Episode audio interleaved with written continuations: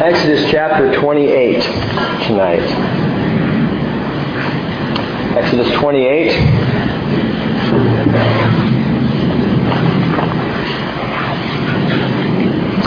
If we could title Exodus 28 29, probably title it the Designing the Priesthood, because that's what God is doing in these chapters. He's designing what the priests are going to wear, what they're going to eat, what their, uh, their uh, ordination is going to be like. It's, it's fascinating as we're moving through this. And last week we began in chapter 28. We did the first about 12 verses or so. I want to start again in, chat, in verse 1 of 28 just so we have some context for where we're going tonight. Let's pray first.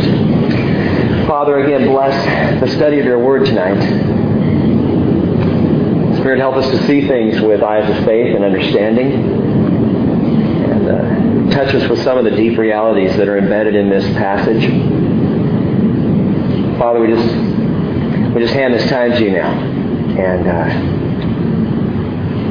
we're excited to see what you're going to share and what you're going to touch us with. So come, Lord Jesus, in your name we pray. Amen. Well, verse 1, God says, Bring near to yourself Aaron your brother and his sons with him from among the sons of Israel to minister as priests to me. Aaron, Nadab, and Abihu, Eleazar, and Ithamar, Aaron's sons. You shall make holy garments for Aaron your brother, for glory and for beauty. You shall speak to all the skillful persons whom I, whom I have endowed with the spirit of wisdom, that they make Aaron's garments to consecrate him, that he may minister as priest to me. These are the garments which they shall make a breastpiece and an ephod, and a robe and a tunic of checkered work, a turban and a sash. And they shall make holy garments for Aaron your brother and his sons, that he may minister as priest to me. And they shall take the gold and the blue and the purple and the scarlet material and the fine linen. They shall also make the ephod of gold, of blue and purple and scarlet material and fine twisted linen, the work of the skillful workman. It shall have two shoulder pieces joined to its two ends, that it may be joined. The skillfully woven band, or some translations say the curiously woven band, which is on it, shall be like its workmanship, of the same material, of gold, of blue and purple and scarlet material, and fine twisted linen. And you shall take two onyx stones and engrave on them the names of the sons of Israel, six of their names on the one stone, and the names of the remaining six on the other stone according to their birth. As a jeweler engraves a signet, you shall engrave the two stones according to the names of the sons of Israel. You shall set them in filigree settings of gold, and put the two stones on the shoulder pieces of the ephod as stones of memorial for the sons of Israel. And Aaron shall bear their names before the Lord on his two shoulders for a memorial. You shall make filigree settings of gold, and two chains of pure gold. You shall make them of twisted cordage work, and you shall put the corded chains, corded chains on the filigree settings. Garments of the high priest. We saw last week there are six of them, six items to the high priest's outfit. The ephod, the sash, the breastpiece, the robe, the turban, and the tunic. Recognizing the number six is important in the Bible as the number of a man. We talked about last week that the high priest was just that. Though he prefigures Christ, he is still not Christ and still not capable of doing what Christ did in his perfect redeeming work.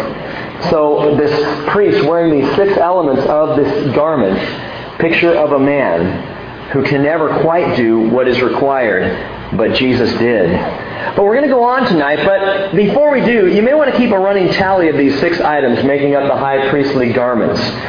For you see, again, the imperfect high priest prefigures the perfect high priest. And the ephod that we talked about last week, the ephod, which is a vest, it's an apron of sorts, and it hung down just below the waist. It didn't have any sleeves on it. It had a front piece and a back piece joined at the top. It was held together by those two onyx stones, six names of the children of Israel on one, six names on the other, all twelve names on it. And this ephod was held together this way, and it signifies authority in the Bible. We talked last week about Gideon and his golden ephod and that golden mesh that he made of things, and you can read about that in the book of Judges and the story of Gideon. But the ephod speaks of the authority of Christ. It's interesting, Matthew 28, 18, one of the last things Jesus said before he ascended. All authority has been given to me in heaven and on earth. The word authority is exousia. It means literally the right to rule. The right to power, jurisdiction over all things. Jesus said, I have been given all authority. Now that can be a little confusing. Because if Jesus is God, wouldn't he already have all authority? So how can he be given authority if he already had it? If he was God, how does that work? As a matter of fact, this whole relationship of Jesus and God is interesting and still kind of trips us up from time to time. We talk about the deity of Christ. We see the Bible is clear about the deity of Christ, and yet we see Jesus in a role of son to God his Father, and we try to figure that out. Well, Paul has some words on that, and I'd like you to flip over to 1 Corinthians for a few minutes tonight. Chapter 15. 1 Corinthians chapter 15 to understand a little bit more of the authority of Christ and where his authority comes from and how that works in relationship to the Father. The authority of Jesus. 1 Corinthians chapter 15 and verse 22. We'll start reading there. Well, let's go back to verse 20. It's a great verse. 1 Corinthians chapter 15, verse 20. Paul writes, but now Christ has been raised from the dead, the first fruits of those who are asleep. What, what's he saying? He's just saying that Jesus is the first person to raise from the dead and not die again. We said before, Lazarus raised from the dead, but he would have yet another funeral. Jairus' daughter, the synagogue leader's daughter, would be raised from the dead, but she ultimately would have a funeral. Jesus is the only one raised from the dead with no funeral. No return, no need for a second funeral. He's still alive. Going on, for since by man came death, by a man also came the resurrection of the dead. For as in Adam all die, so also in Christ all will be made alive. But, but each in his own order. Christ the firstfruits, and after that those who are Christ at his coming. And then, verse 24, comes the end. When he hands over the kingdom to the God and Father, when he has established, or I'm sorry, when he has abolished all rule and all authority and all power and all flybys. No, sorry, it's not there. When he hands over the kingdom to God the Father, when he's abolished all rule and all authority and all power, for he must reign until he has put his enemies under his feet. And the last enemy that will be abolished is death. Now listen closely to this verse. He has put all things in subjection under his feet. But when he says all things are put in subjection, it is evident that he is accepted who put all things in subjected in subjection to him. What, is, what does that mean? I mean, do you get that? Let me read it again. It, it can be confusing. It's some of that Pauline language that Paul writes, and, and he's just, you can just, just imagine the pen is just flying as Paul is getting these words out, and the people are getting it going, what? For he, speaking of God, has put all things in subjection under his, Jesus, feet. So God gave Jesus that authority, put all things under his feet. But when he says all things are put in subjection, it is evident that he, God, is accepted who put all things in subjection to him, Jesus. In other words, God put everything under Jesus' feet except God. He is the exception to the rule. Okay? How does that work? What does that mean? How, does Father, and Son, God, Jesus, how does that relationship work? Who's the boss? And this is the thing that we've asked before and continues to be asked. Who do I pray to? Who do I really go to? I want to go to the number one guy. So is it God the Father and Jesus the Son? And how does it work? And the answer to the question, is it God or is it Jesus, is yes. It is. Absolutely. You're right. You're right on target. But which one is the boss? Well, Paul goes on and makes it clear in verses 27 and 28. Look at verse 28. He says, When all things are subjected to him, then the Son himself also will be subjected to the one who subjected all things to him, so that God may be all in all. Now, if you read that, you might say, okay, so it sounds like God put everything in subjection under Jesus' feet, and then when it's all said and done, Jesus is going to subject himself underneath God too. So that means God the Father is the higher of the two, right? No. What you're seeing here is the perfect, the ultimate authority. This is how it works. What is it that the Bible tells us all throughout? Jesus taught over and over and over. You who would be master of all or, or, or who would be above all needs to be slave of all. In God's economy, being in subjection, submitting yourself, being one who is in submission, is a higher place than the one who's the boss. What you're seeing here in these scriptures, as Paul is writing, is that God the Father and Jesus the Son have this perfect balance of authority. Shared authority. Jesus has no problem being in subjection to God the Father. And God the Father has no problem putting everything in subjection under Jesus and saying, yes, He is King of Kings. He is Lord of Lords. He is God. Worship Him. God the Father points to Jesus and says, worship Him. And Jesus says, worship Him. And either way, you are worshiping Him. They have no problem being subjected to each other. Read on just a little bit further here. Well, no, don't read on. Stay right there. The Father and Son have no problem whatsoever being in subjection to one another as one God. They share one throne, one authority, one right to rule. They share it as one God. I hope that cleared it up for you. In the same way, by the way, with the high priest, and you flip back to Exodus, only one person wore the ephod. Only one. And you'll see as we get on down toward the end of the chapter what the rest of the priests wore. But there was only one priest, the high priest alone, wore the ephod, had the authority, had the right given by God to actually enter the Holy of Holies, to actually serve as high priest. One authority, one rule. The rest of the priests didn't have an ephod at all. It's interesting. In the church today, neither do the elders or the pastors have the ephod or the authority. Because as the high priest prefigures Christ, so in the church today, Christ is our high priest. He is our authority, and there is no other. Elders and pastors are a, a, way that God provides for some kind of organization, but they are not your authority. They're not boss over you. We are one body in Christ. And leadership as we so often call it, is not a matter of who's in charge. It's a matter of who is serving. Who, who the shepherds are, are the servants. Who the pastors are, are those who serve the flock. And so if you want to be great in the church, then submit. If you want to be above, then put yourself beneath. If you want to be like Jesus, then subject yourself to others who are in Christ. That's the model we see. We are in subjection to Christ Jesus. Revelation 19:15 tells us he will rule them with a rod of iron.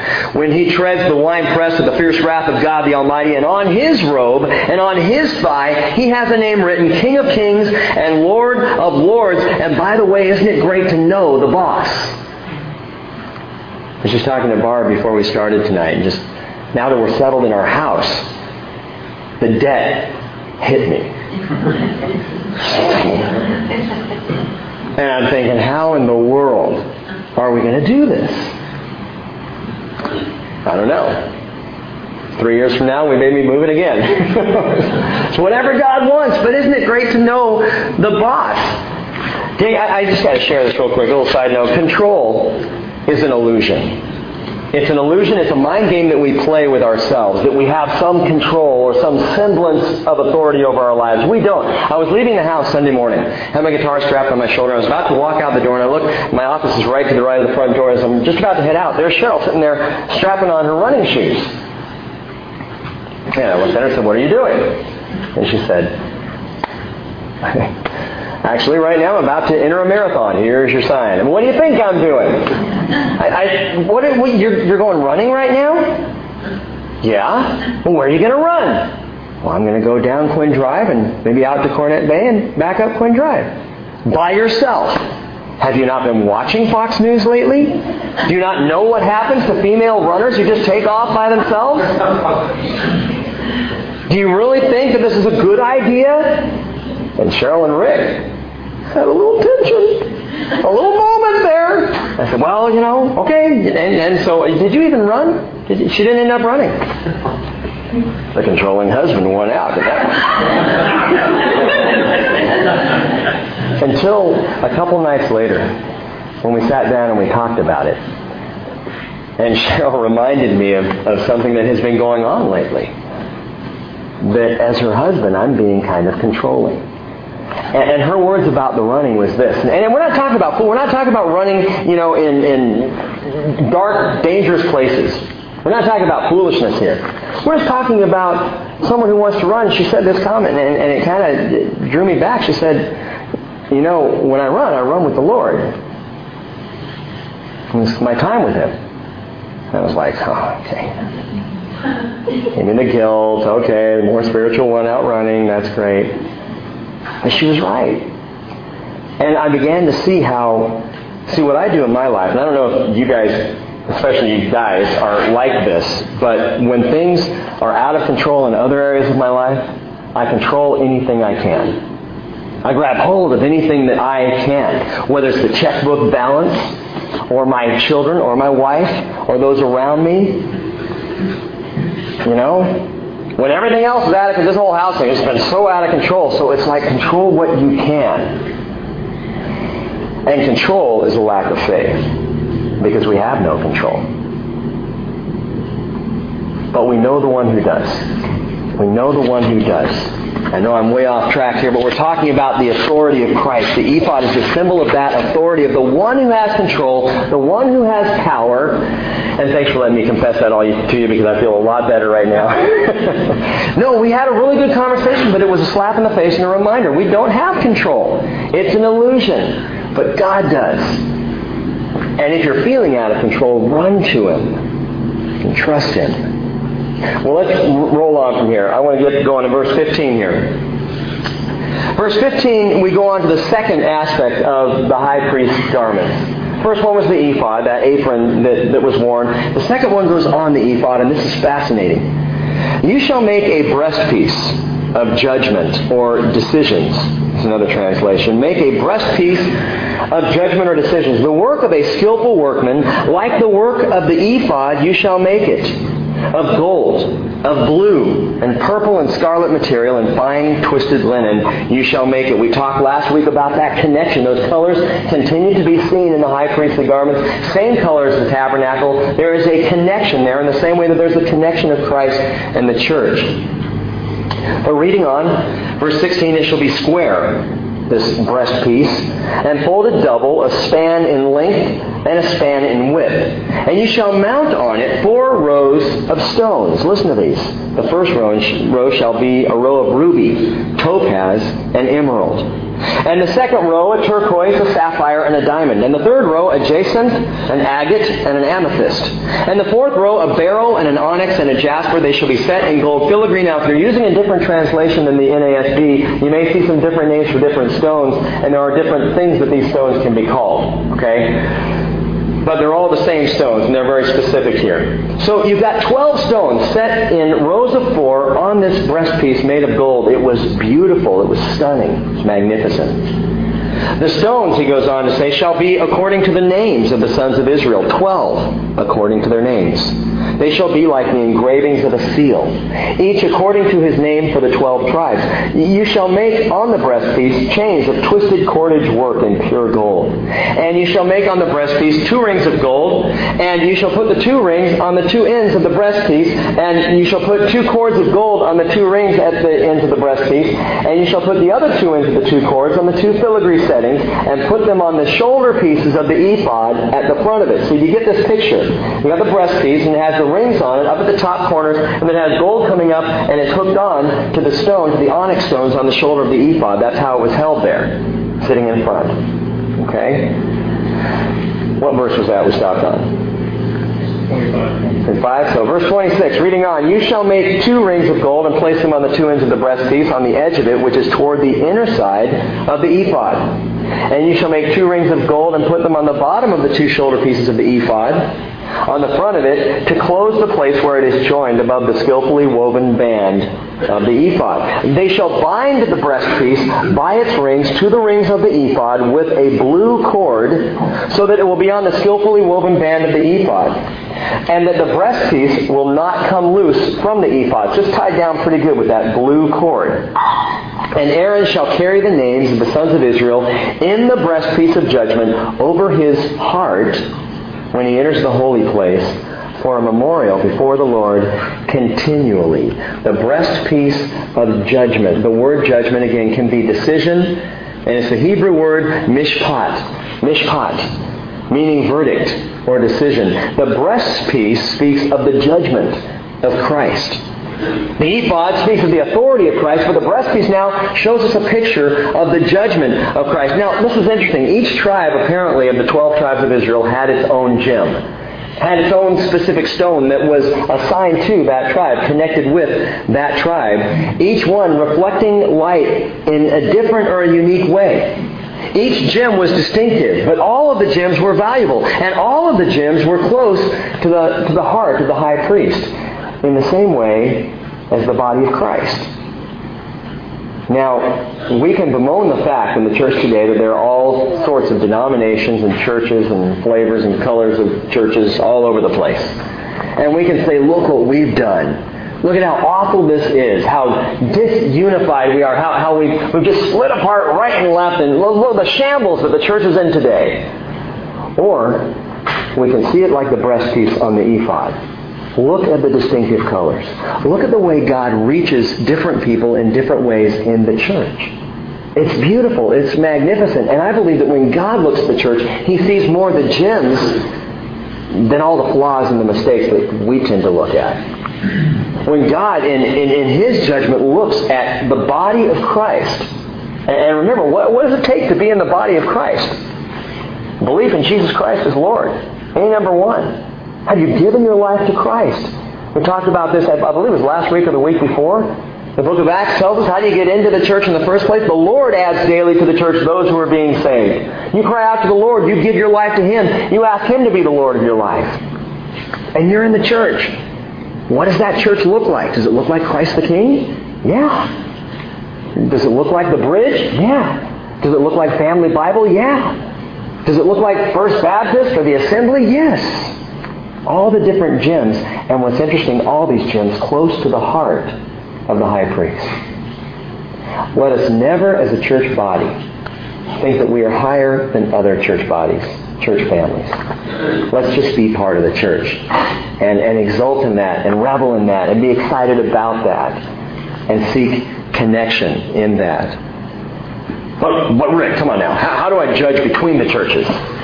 Because I want to know. I want to make sure not only am I going to the right church, but I want to know which ones are all the wrong ones. So I can tell my friends. You know, how do I judge between the churches? You don't. Jesus does. It's not my issue. It's not my deal. Man, here at the bridge, we're going to teach through the Word. We're going to rely on the Holy Spirit. We're going to do everything we can to be in Christ and follow Him and listen to Him. And as other churches go, you know, I don't, I don't have time to worry about what another church is doing on Sunday morning. God is doing so much right here. This is where my focus is. This is where my heart is. But that doesn't mean he's not doing fantastic things in other places. There's a guy named Rick who about two and a half, three years ago had a vision from the Lord to plant a church on the north end of Whidbey Island and call it The Bridge. Not me, a different Rick. And he said, I don't know if I can do that, Lord. I'm not sure if that's what I want. I don't know, Lord. And then an opportunity opened up in Coupeville with a church of people mostly over the age of 80. Which if you're over the age of 80, no offense, I have great respect for you. But, but this church is most of that, and they wanted to hire him because they were looking for a, young pastorly type because they realized, you know, there's, there's not a whole lot left under us here. And if we want this church to survive to continue to, to bring the gospel to people, we need someone. So they called this guy Rick. And now he's down in Coupeville with this church. And I think that's really cool. And you know what? As much as the Lord showed up here Sunday morning, He showed up there. And because this particular Rick decided not to plant the Bridge Christian Fellowship on North Whidbey Island and was called down there, and this Rick said, okay, I was just dumb enough to say yes. You know, why not? Let's give it a try. We're all just dumb enough to say yes, I guess. You know, a bunch of people just just dumb enough to actually believe the Holy Spirit knows what He's doing. It's a good kind of dumb. I could live in that kind of dumb. Anyway, these churches here. A picture of how God calls and moves and touches, and, and, and they're all gems. They're all gems. They're all beautiful. They all refract the light of Christ. That's what this, this breastpiece would do. See, the, the high priest would go into the tabernacle, and all the candles would be lit. It would be bright and shining in there, and it would begin to sparkle all over his chest. It sparkle off of the walls. And God was pleased with that because though there were 12 tribes that were distinctive, they were one people. One people. But Rick, what about false teachings and rivalries and flat out immorality in the church? Don't we have to be careful of that? Gang, Jesus carries the church on his shoulders. It's interesting that the two onyx stones had all the names of Israel as well as, as the, the signet stones. He carries the church on his shoulders, which means it's by his authority and by his power if a church rises or falls. It's his call. And secondly, he bears the church on his heart. He loves us. He holds us close. Do you think that Jesus is not aware of problems in the church? Do you think Jesus is missing that this church over here somewhere is, is teaching wrong doctrine? Do you think that somehow got by him and we need to take care of it? The Lord's really busy, you know, right now with the, the tsunami thing. He's real busy over there, so we got to make sure we're going after the churches. What did Jesus say to the church at Ephesus in Revelation chapter 2? Man, you're doing a great job keeping an eye on things for me. But you've forgotten your first love. And so as the church, as the body, we are called to love and to allow Jesus that place of authority, of power, of judgment. Man, He will take care of it. He will. We just keep trusting and going forward. They're like gems in the breastpiece. There are a lot of colorful characters in the church, and God sees them and knows them all. But He alone bears the mishpat, the final verdict, the right to judge. J. Vernon McGee says the Lord not only carries us on His shoulders, the place of authority, but He carries us on His breast. We are engraven on His heart. He loves us. So you just be sure that you're walking with the Lord. And hold your pastor to accountability here at the bridge. I need that as much as anybody else. And let's follow him biblically, spiritually, and let's not concern ourselves with what everyone else is doing. And God will take care of the rest. Uh, but how do I personally, or how do we here at the bridge, keep it all together? How do we avoid heresy? How do we avoid immorality, rivalry, judgment? How do we avoid all these things? And I got a picture on Sunday morning. As we're sitting here worshiping, I just had this real clear picture come to me. And I believe I shared it with the elders just the other night. Of, of how we do that. And it's very simple. Walt Disney got it. He figured it out. Well, maybe not spiritually, but the monorail was the picture I got. Strange picture, but I'm, as we're playing, I'm, I'm, thinking about it, and I'm thinking about how, how things were going on on Sunday, and, and how we just had this experience. And if you weren't here Sunday, there was a there was a real outpouring of the Spirit, unlike we've seen. It was awesome. But as the pastor, and I tend to be on the conservative, you know, careful side, I'm, I'm watching all this, I'm going, Lord, I'm loving this. But what if it gets out of control? This is great. But what if someone starts doing stuff that I'm not used to, you know? And I'm, so I'm, all these thoughts are going through. And this picture of the monorail, this rail that is solid, and this energy force that's driving, the rail is the Word of God. The energy is the Spirit of God. And if we have the Word and the Spirit, we don't have anything to worry about. Do we? Nothing to fear. As long as we're in the Word, and what, what churches will often do is they'll get so caught up in the Spirit and so wrapped up in things there that the Word kind of gets left behind, and then it's anybody's best guess what's going to happen. Because then you don't have that grounding. And there are other churches, some familiar to me and, and how I was brought up, that are so into the Word. You don't have time for the Spirit. And so it gets really dry and legalistic. But together, I know I'm a broken record on this. Over and over, we talk about the Word and the Spirit, the Word and the Spirit, the Word and the Spirit, but that's what keeps us grounded. It's what keeps us moving, and it's what keeps us in the Lord. Well, we need to keep rolling on here. By the way, these stones are interesting to me. They ring of familiarity. There's something prophetic in their very inclusion on the breastpiece. You see, God is, as Phil said on Sunday, He is a God who plans ahead. He's a God who knows what he's doing. He's, he's got it all worked out. And on the breastpiece are these 12 stones, and then you get to the book of, the, of Revelation at the end of the Bible, chapter 21, verse 19, talking about the foundation stones of the New Jerusalem. Check this out. The stones of the city wall were adorned with every kind of precious stone. And the first foundation stone was jasper, the second sapphire, the third chalcedony, the fourth emerald, the fifth sardonyx, the sixth sardius, the seventh chrysolite, the eighth beryl, the ninth topaz, the tenth chrysoprase, the eleventh jacinth, and the twelfth amethyst. Twelve stones. Twelve precious stones, twelve gems that are in the foundation wall of the New Jerusalem. And there are many scholars who believe, and I absolutely agree with this. We're talking these stones. These uh, they're called from the Greek names, and you've got the stones in the Old Testament from the Hebrew names. But I believe they are the same stones, same stones. So not only was God signifying on the breastpiece the children of Israel, the twelve tribes, but He was signifying something wonderful: New Jerusalem. New Jerusalem. God was signifying, check this out, New Jerusalem before Old Jerusalem was even in place for the Jewish people. Before it was even seen as capital, before it was even won over by, by David, before it even came into existence for Israel, God's already picturing New Jerusalem that's to come. Why is that? Because I believe that's what's on the heart of God. From the very beginning, I think God was looking to the end. He, he has this amazing, precious, wonderful, fantastic destination for us. And so even back with the construction, the design of the high priest outfit, he's going, I, I cannot stop thinking about New Jerusalem. Because in that day, in that place, in that time, my children are going to be home. My family is going to be home. We will all be together, and all the stuff that needs to happen between now and then will be over with, and it's going to be precious and beautiful. I'm going to put those 12 stones on the breastpiece so that every time that high priest walks into the tabernacle, I'll think about New Jerusalem. Is it possible that God is excited about that? I'm absolutely convinced He is.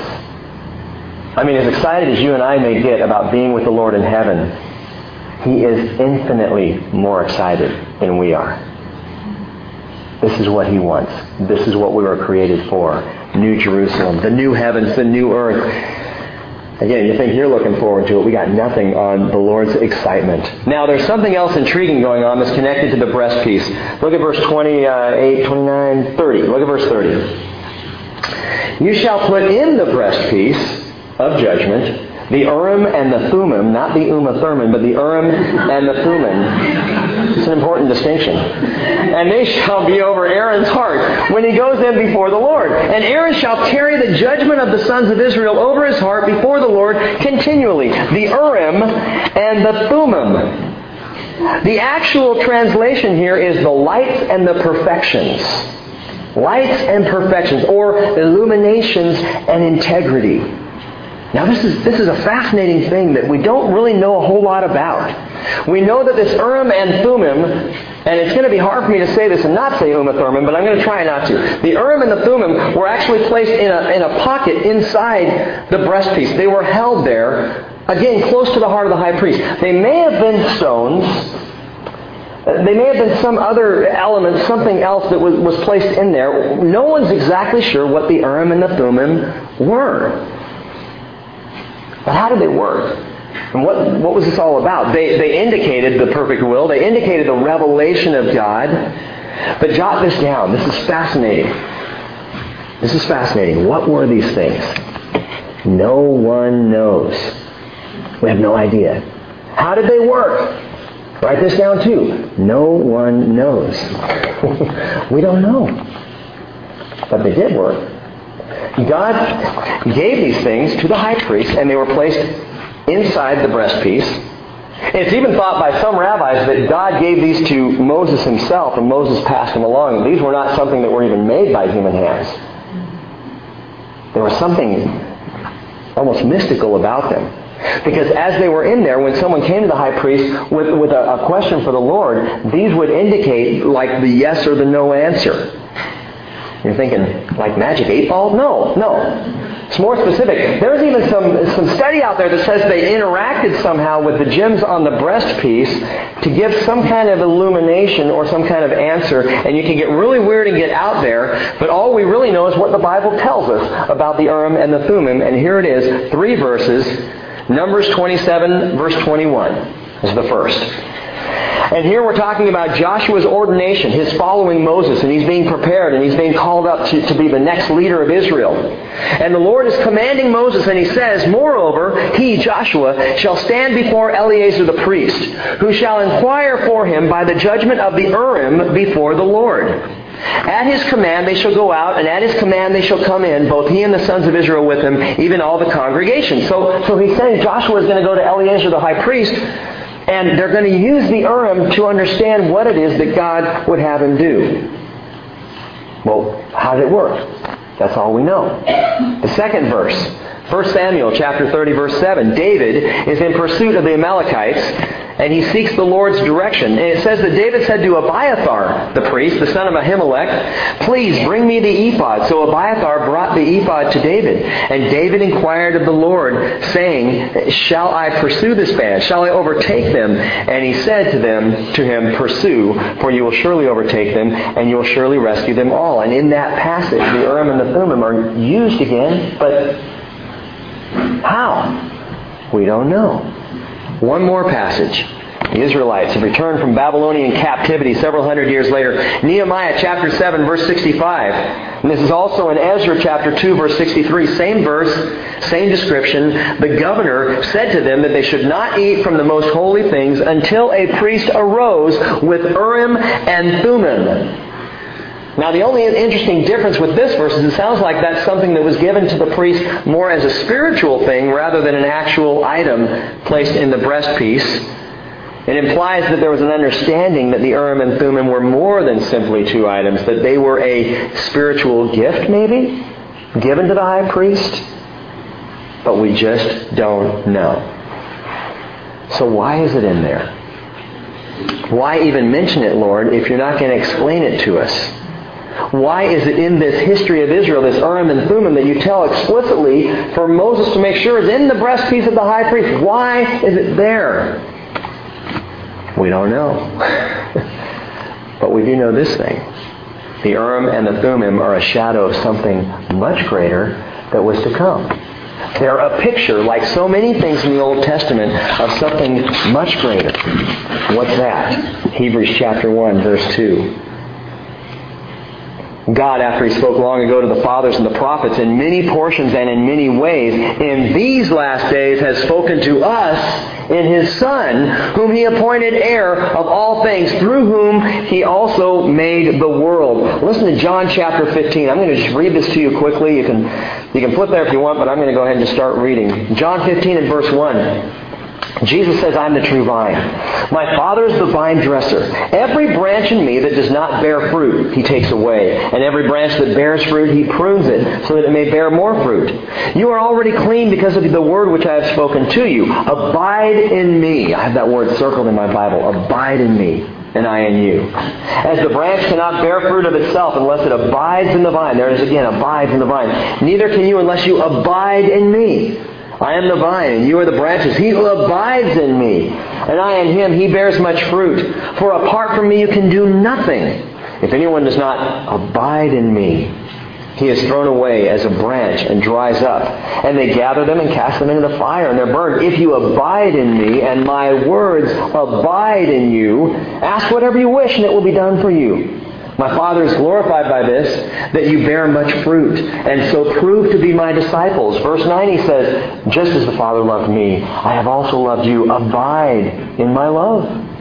If you keep my commandments, you will abide in my love, just as I have kept my Father's commandments and abide in his love. These things, Jesus said, I have spoken to you so that my joy may be in you and that your joy may be made full. Listen to this. The Urim and the Thummim were the decision, the judgment of the Lord. It was the answer to questions. When people were confused, they could go to the high priest and say, I got a problem. Can you inquire of the Lord?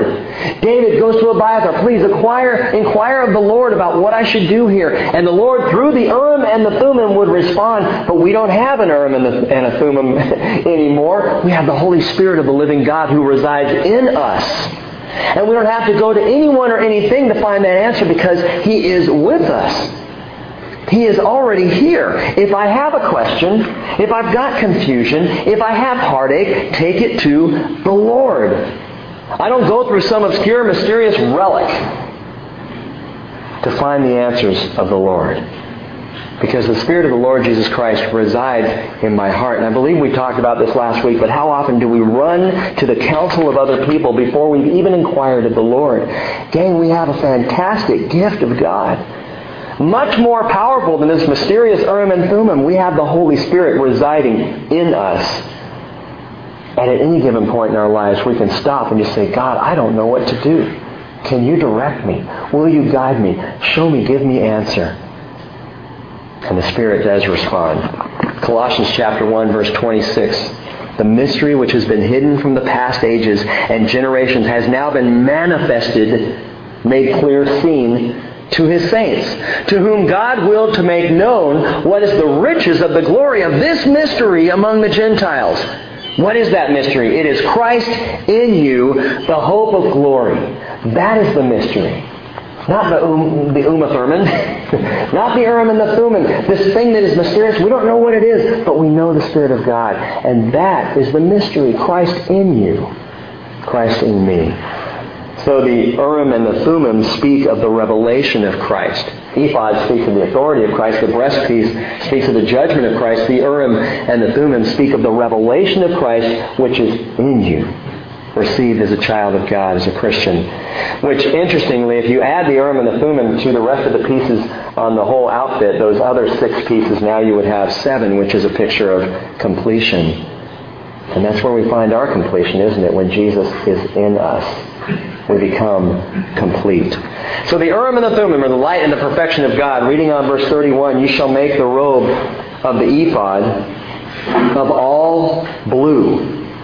And there shall be an opening in its top in the middle of it. Around its opening there shall be a binding of woven work, like the opening of a coat of mail, so that it will not be torn. Now the robe is fascinating, gang. For the first time, we have one color. One color.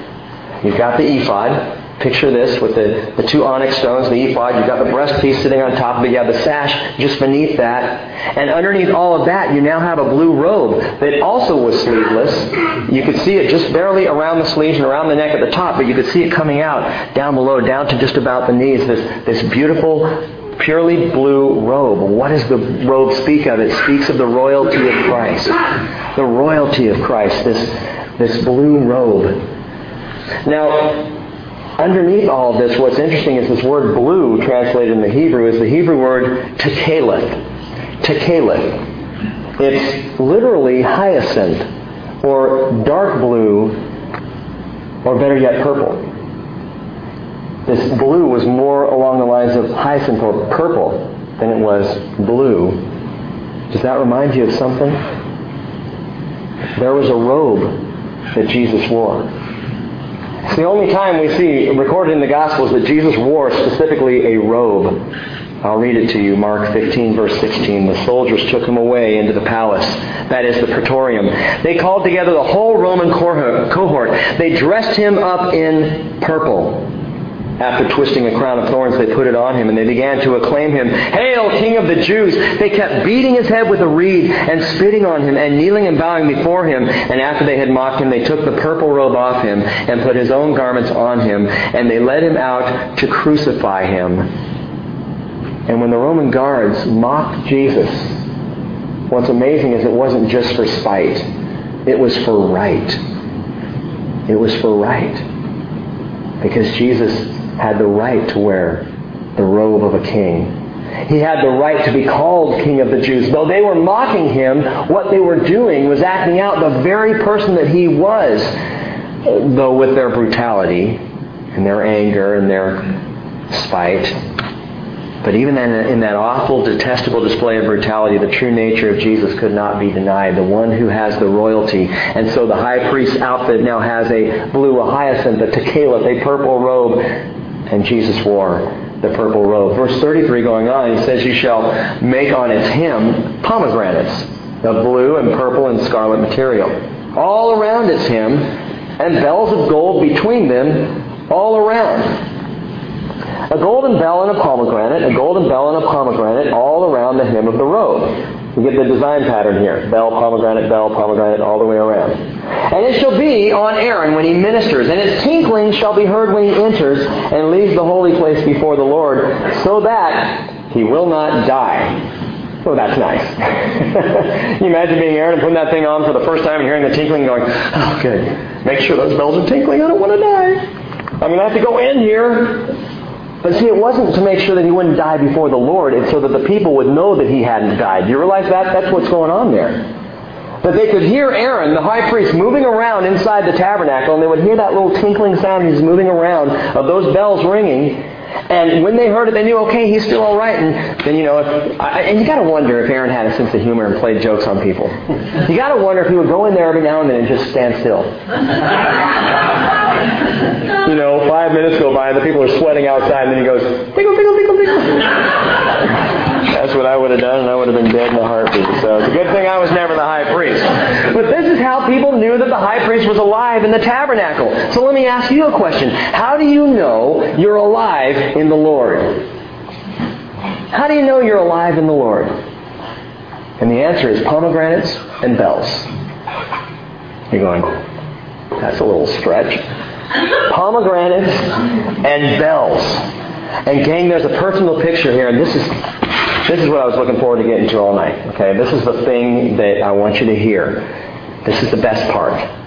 Pomegranates and bells that are around this robe. It's how the people knew that Aaron was in the tabernacle, that the high priest was on the inside. How do we know as the royal priesthood, as Peter calls us, how do we know that we are in the Lord, that we're in that holy place? How do we know? Pomegranates and bells. What do you mean? The pomegranates are fruit, and the bells are witnesses. What do you mean? Listen. In his death and resurrection, Jesus bought us salvation, but in his ascension, when he ascended, he brought us his Spirit. Two aspects of this that are so important to understand. We have our salvation. There are a lot of people who have their salvation but have never accepted the gift that He brought to us. He bought the salvation, and people will say, Great, I'm saved, good, that's it, I'm done, I don't need anything else. And God is saying, But I but I brought you something else. Something wonderful. Something that works for you here and now. Your salvation is coming, but right now, pomegranates and bells. I've brought you pomegranates and bells, fruit and witnesses. Okay, wait, how does this work? What, what does this have to do with anything?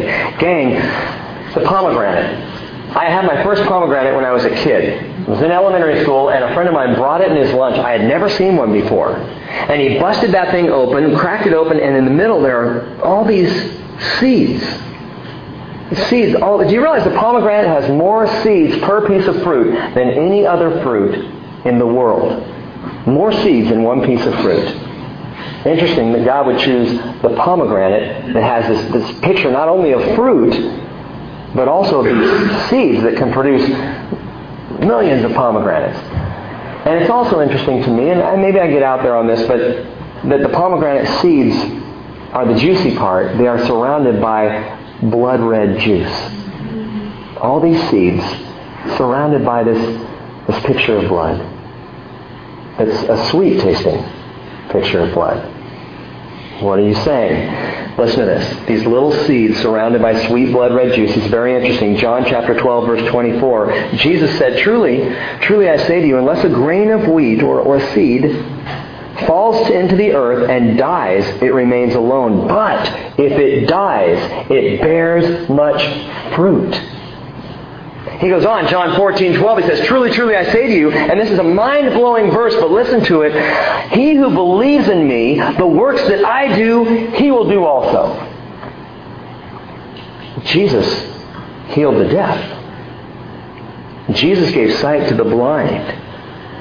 Jesus caused the lame to walk. Jesus raised the dead. And Jesus said, You see these works that I do, you will do them also. And greater works than these he will do. Why? Because I go to the Father. There's a principle here, gang, that Jesus in his ascension, in his leaving, gave his Spirit. And in giving his Spirit provided pomegranates, fruit and within that fruit seeds that could grow the kingdom in a rapid, radical, uh, outrageous way. Uh, Lord, how? How does this work? Not by might, he says, not by power, but by my spirit, says the Lord, Zechariah 4 6. And in John 16 7, Jesus went on to say, I tell you the truth, it's to your advantage that I go away. Sometimes we sit in church and go, man, I just wish Jesus, if he was here, wouldn't that be great?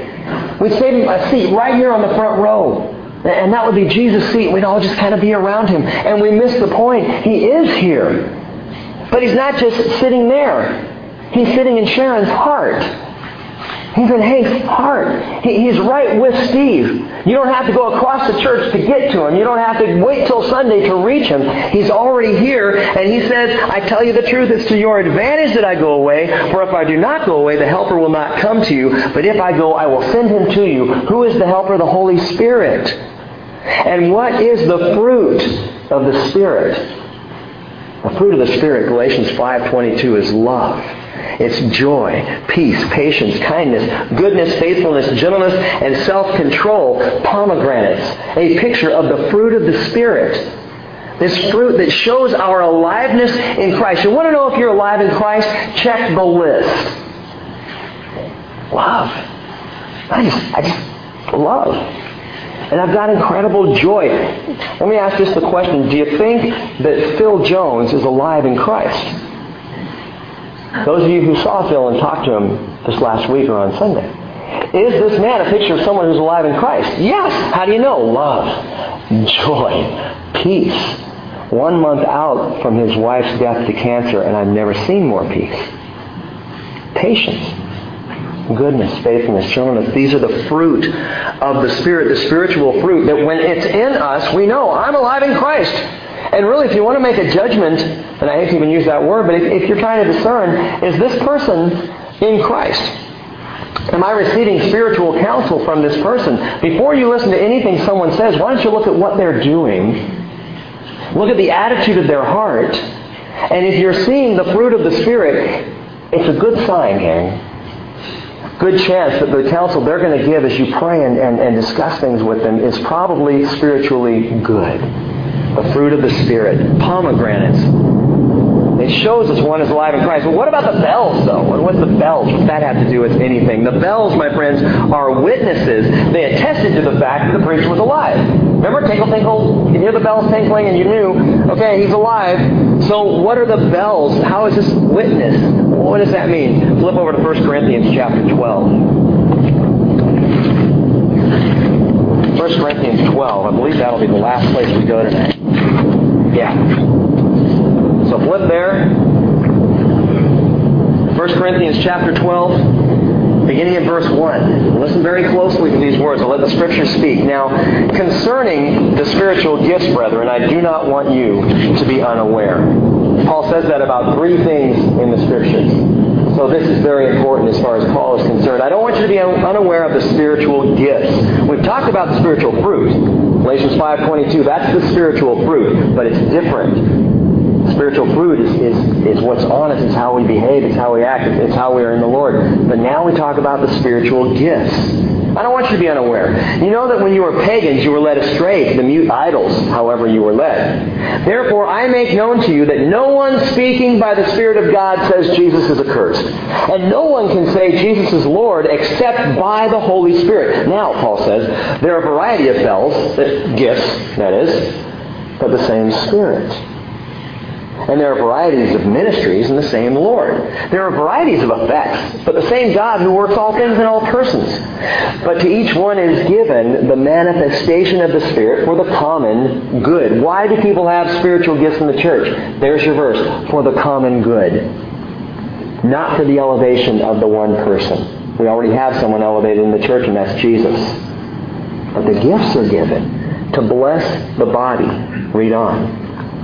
For to one is given the word of wisdom through the Spirit, and to another the word of knowledge according to the same Spirit, to another faith by the same Spirit, to another gifts of healing by one Spirit, and to another the effecting of miracles, and to another prophecy, to another the distinguishing of spirits, and to another various kinds of tongues, and to another the interpretation of tongues.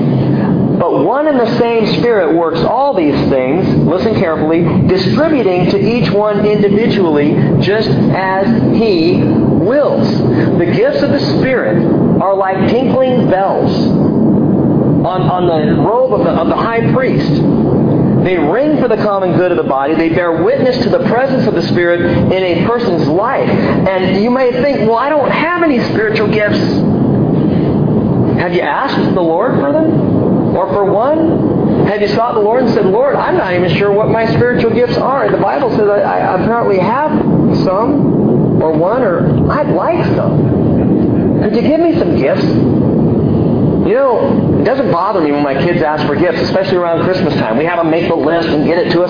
Can I have gifts? Can I love, and I love to bless my kids. So ask the Lord. If you're not sure what your spiritual gift is or gifts are, ask Him. Invite Him to reveal them to you and understand this, and it's critical. They are not the same for every believer. There are some churches that would rate your spirituality based on certain gifts that are more obvious than others. There are those churches that would say, unless you have the gift of tongues, you really aren't as spiritual as someone else. Well, the Bible tells us that the Holy Spirit distributes to each one individually just as He wills. Not as I will. It's not my call. It's not your call. It's the Holy Spirit's call to give as He sees fit, to whom He sees fit. But He wants to give to everyone. But why a bell? In fact, why bell, pomegranate, bell, pomegranate, bell, pomegranate, bell? Why, why this pattern? It's a great pattern to be aware of, gang, because there is, as I said, a distinction between spiritual fruit and spiritual gifts. They both belong together in the life of the believer, but they both are very important, for one without the other can be disastrous. Listen as we read on. Let's get down to verse 27 of 1 Corinthians 12. Verse 27. Paul says, Now, now you are Christ's body and individually you are members of it. And he has appointed in the church first apostles, and second prophets, and third teachers, then miracles, then gifts of healing, and helps, and administrations, various kinds of tongues. Isn't it interesting that tongues falls further down the list, and administrations is even above it? And yet, how many times do you see in, in churches someone stand up and say, I have the gift of administration? and everybody gathers around and goes, Oh, awesome or help. That's even above that. I have the gift of help. You know, Russ Pittis has the gift of helps. And yet no one gathers around Russ and goes, Man, I just got to watch him make that coffee. It's amazing. What a spiritual gift. And yet it is. It is. Spirit gives to each as He wills. All are not apostles, are they? All are not prophets, are they? All are not teachers, are they? All are not workers of miracles, are they? All do not have gifts of healings, do they? Do you know how awesome it would be in my fleshly mind for Pastor Rick to have the gift of healing? Man, we could blow the walls out of this barn. If people knew healing was happening in the bridge, show up on a Sunday morning and Pastor Rick, boom, you're healed. Woohoo! We can make little t-shirts with my symbol on it going, you know? And it would be great. I don't have the gift of healing. That's why. Thank you, Joni, for stating the obvious. But I don't have that gift. There are several of these gifts I am severely lacking in, and I can ask and hope, and, and maybe, you know, God will give the right gift at the right time. Well, I know He's going to give the right gift. And maybe there will be a time in my life where, where healing is something that God would allow. He hasn't yet. I just don't have it, but it's His call. He says also in verse 30, all do not speak with tongues, do they? what? But but I've been in a church that says if you don't speak in tongues, you don't really have the Spirit. And yet the Spirit says, well, I don't give it to everybody. Some do. Some have it. Some have this precious gift.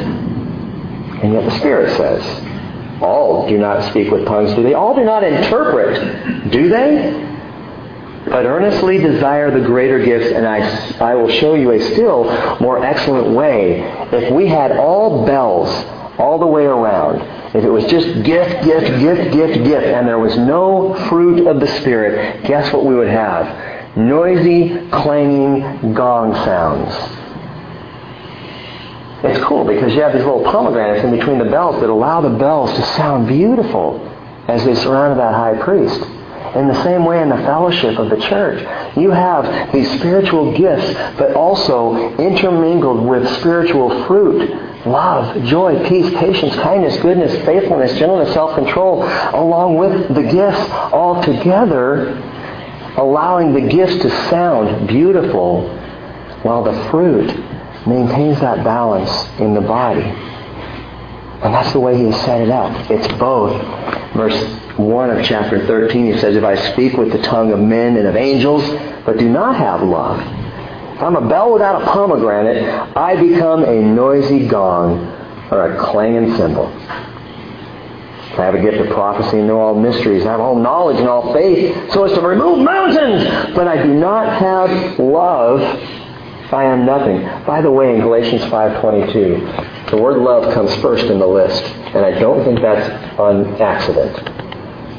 Because it seems to me that love is the most precious of the spiritual fruit. And all the rest of the fruit flows out from that one. You have love, and from love comes the joy and the peace and the patience and the gentleness and faithfulness and all the others. When the bell witness is interchanged with the fruit of love, both the sound and the picture are beautiful in Christ. Bell, pomegranate, bell, pomegranate, fruit, and witness. Fruit of the Spirit, the witness of the Spirit, the gifts. The two together signify someone who is truly alive in Christ. And I want to stop there because I want you to ponder that for this week. Let's pray. Father, you showed me something this week I hadn't thought of before, hadn't seen before. And that is in the, in the spiritual life that you've given us. And in the gift of the Holy Spirit that you've given us, there are really the, these two distinct gifts. The gifts of fruit that, that goes to the very core of our, our nature and our character and our behavior. It, it affects who we are as your Spirit works in us. And we begin to have the spiritual fruit produced in us and the spiritual gifts, Father, that you give and you pour out on the body. And I think so often we, we can chase after one or the other, and, and you say, I've, I've given both bells and pomegranates. I've given gifts, and I've given fruit. Father, I, I just pray, I just ask that you would bless the bridge fellowship with both. With both, Father. Yes, Lord, we, we pray that you would pour out your gifts on this body for the common good, that there would be healing, that there, that there would be teaching, and there would be administration and helps and all that we, we've read. That these things would happen here. But Father, that they would be surrounded with sweet fruit that we would never become a, a, fellowship that is so interested and excited about our gifts, showing them off and, and puffing ourselves up. But what would be seen here and felt and known as true and real and right is your love and your peace and your joy. Father, intertwine the fruit and the witness the gifts and the character of the Spirit in us. And take us, Lord, another step as we walk out our faith this morning. In Jesus' name, amen.